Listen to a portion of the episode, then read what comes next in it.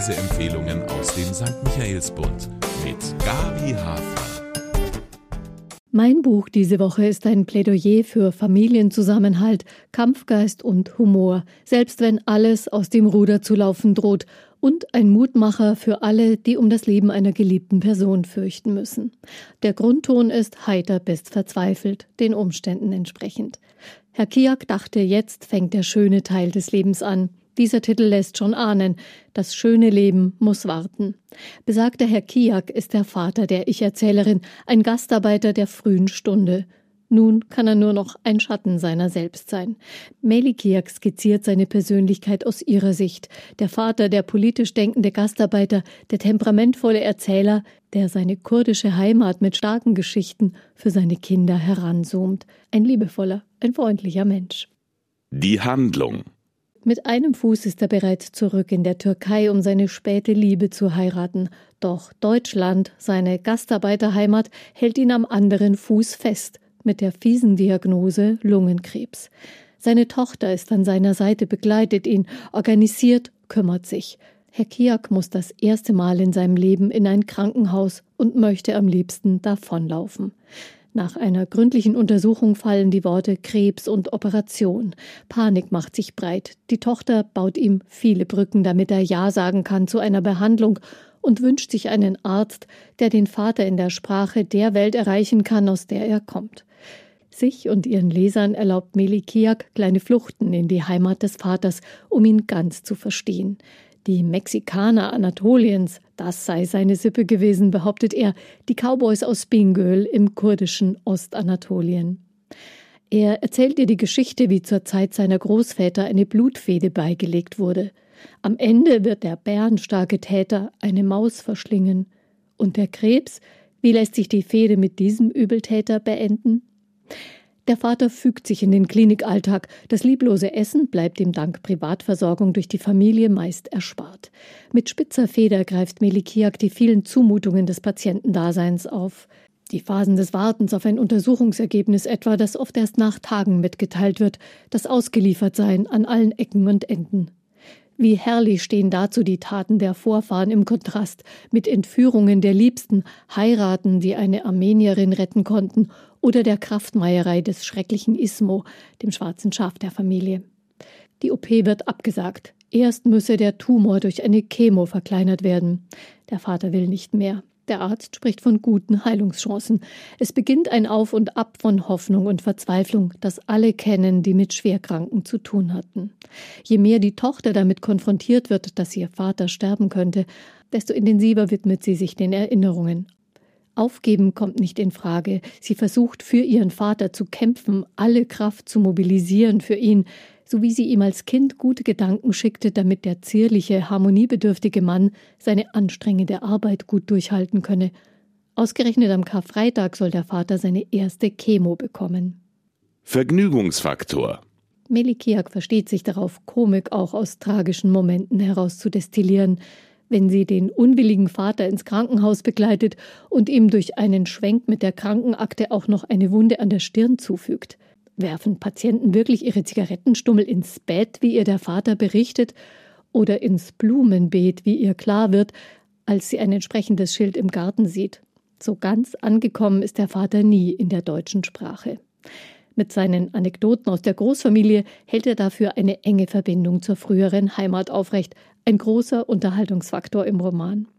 Meine Lieblingsstelle Ismo, das oberste Raubein der Sippe, wird von einer Mücke in die Nase gestochen. Mit seinem Gewehr jagt er dem Insekt hinterher und ballert so wild herum, dass alle sich fürchten. Als sich am Abend wieder eine Mücke niederlässt bei ihm, trumpft er auf. Er habe ihr ja den Stachel weggeschossen. Wie sich das anfühle?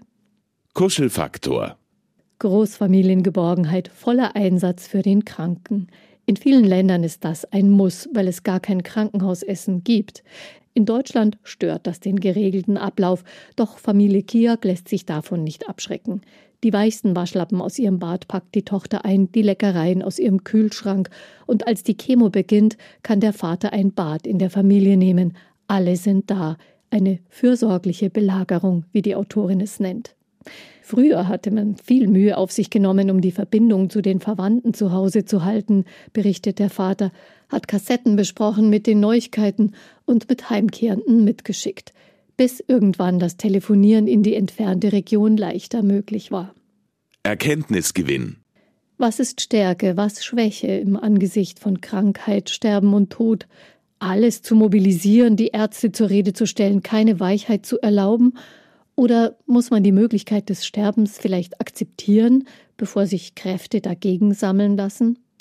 Die Tochter hadert mit dem weinerlichen Vater, aber hat sie vielleicht mehr Angst vor seinem Tod als er selbst? Was ist die richtige Balance zwischen geschehen lassen und kämpfen? Wie findet man aus Pessimismus zur Zuversicht? Wie kann man Patienten stärken, ohne sie zu nerven und ihnen die ureigene Umgangsweise mit der Situation abzusprechen? Existenzielle Fragen, mit denen sich alle Betroffenen und deren Angehörige herumschlagen und die Melikiak hier mit einem sehr wechselhaften Krankheitsverlauf erzählerisch aufdröselt. Bemerkenswert. Sehr aufschlussreich zu lesen fand ich aber auch die Einsprengsel aus der Lebensrealität eines Gastarbeiters, für mich fast genauso neu wie die Geschichten aus Kurdistan. Die Zwölf-Stunden-Schichten nachts an dröhnenden Maschinen etwa, mit denen haarfeine Kupferdrähte lackiert wurden für die Raumfahrtindustrie und viele giftige Dämpfe abfielen für die Arbeiter. Wenn Herr Kiak frühmorgens nach Hause kam, streichelte er als allererstes jeden der schlafenden Kinder über die Wange, um dann Frühstück zu machen. Doch er ist stolz darauf, Arbeiter zu sein und kämpft in der Gewerkschaft für die 35-Stunden-Woche. Im Rentenalter kann er nie ganz zurückkehren in die Türkei, denn er ist in Deutschland krankenversichert und kann sich nur dort behandeln lassen. Doch damit die Partnerin ihn am Krankenbett besuchen kann, da müssen für ihr Visum alle Hebel in Bewegung gesetzt werden. Es ist kompliziert. Die Autorin Melikiak ist die Tochter eines aus der Türkei stammenden kurdischen Einwanderers. Seit ihrem Studium am Deutschen Literaturinstitut Leipzig ist sie als Autorin und freie Journalistin tätig. Für Zeit Online etwa schreibt sie die Serie Gute Momente. Ihre Arbeit wurde mehrfach ausgezeichnet. Sie hat bereits zwei Bücher veröffentlicht: Frau sein und Werden Sie uns mit dem Flixbus deportieren? Melikiak hat selbst eine schwere Erkrankung überstanden, über die sie nicht näher spricht. Die Autorin hat auch eine katholische Verbindung, nämlich zu der Benediktinerinnenabtei zur Heiligen Maria in Fulda, wo sie eine Ausbildung zur Gärtnerin absolviert hat und verbringt dort regelmäßig einige Tage. Im Roman vertraut die Erzählerin ihren Vater den Schwestern im Gebet an. Für wen? Wer schon mal einen Familienangehörigen oder eine andere liebe Person bei einem längeren Krankenhausaufenthalt begleitet hat, kommt nicht umhin, Melikiak Respekt zu zollen für ihre treffsichere Schilderung all dessen, was die Krankenhauswelt mit einem macht. Wie kann man als Betroffener oder Angehörige da die eigene Balance retten, Zuversicht gewinnen, die Belastung dieses Ausnahmezustands wegstecken? Dafür gibt es kein Rezept, nur Erfahrungen. Melikiak schafft etwas Einzigartiges, indem sie ihre persönlichen Erfahrungen zu einem Roman formte, der anderen bei der Verarbeitung helfen kann und dabei sogar noch für Unterhaltung sorgt. Fakten zum Buch. Der Roman ist in seiner ursprünglichen Fassung bereits 2013 erschienen und wurde nun von der Autorin gekürzt und neu aufgelegt. Melikiak betont, dass er in enger Verbindung steht mit ihrem 2020 erschienenen Buch Frau sein. Ihr Roman Herr Kiak dachte, jetzt fängt der schöne Teil des Lebens an, ist im Hansa Verlag erschienen. Kaufen können Sie das Buch in der Buchhandlung Michaelsbund oder online auf michaelsbund.de. Ein Buch. Der Lesepodcast aus dem katholischen Medienhaus Michaelsbund.